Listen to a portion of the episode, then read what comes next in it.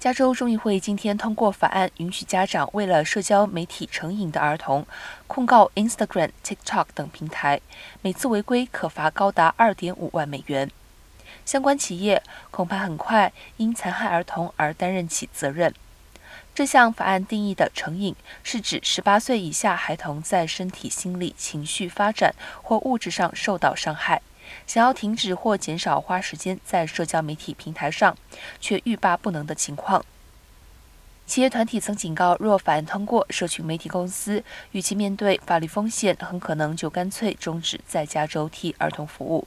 不过，这项法案并不适用于 Netflix、Hulu 等影像串流平台，或仅提供电子邮件和收发讯息服务的企业。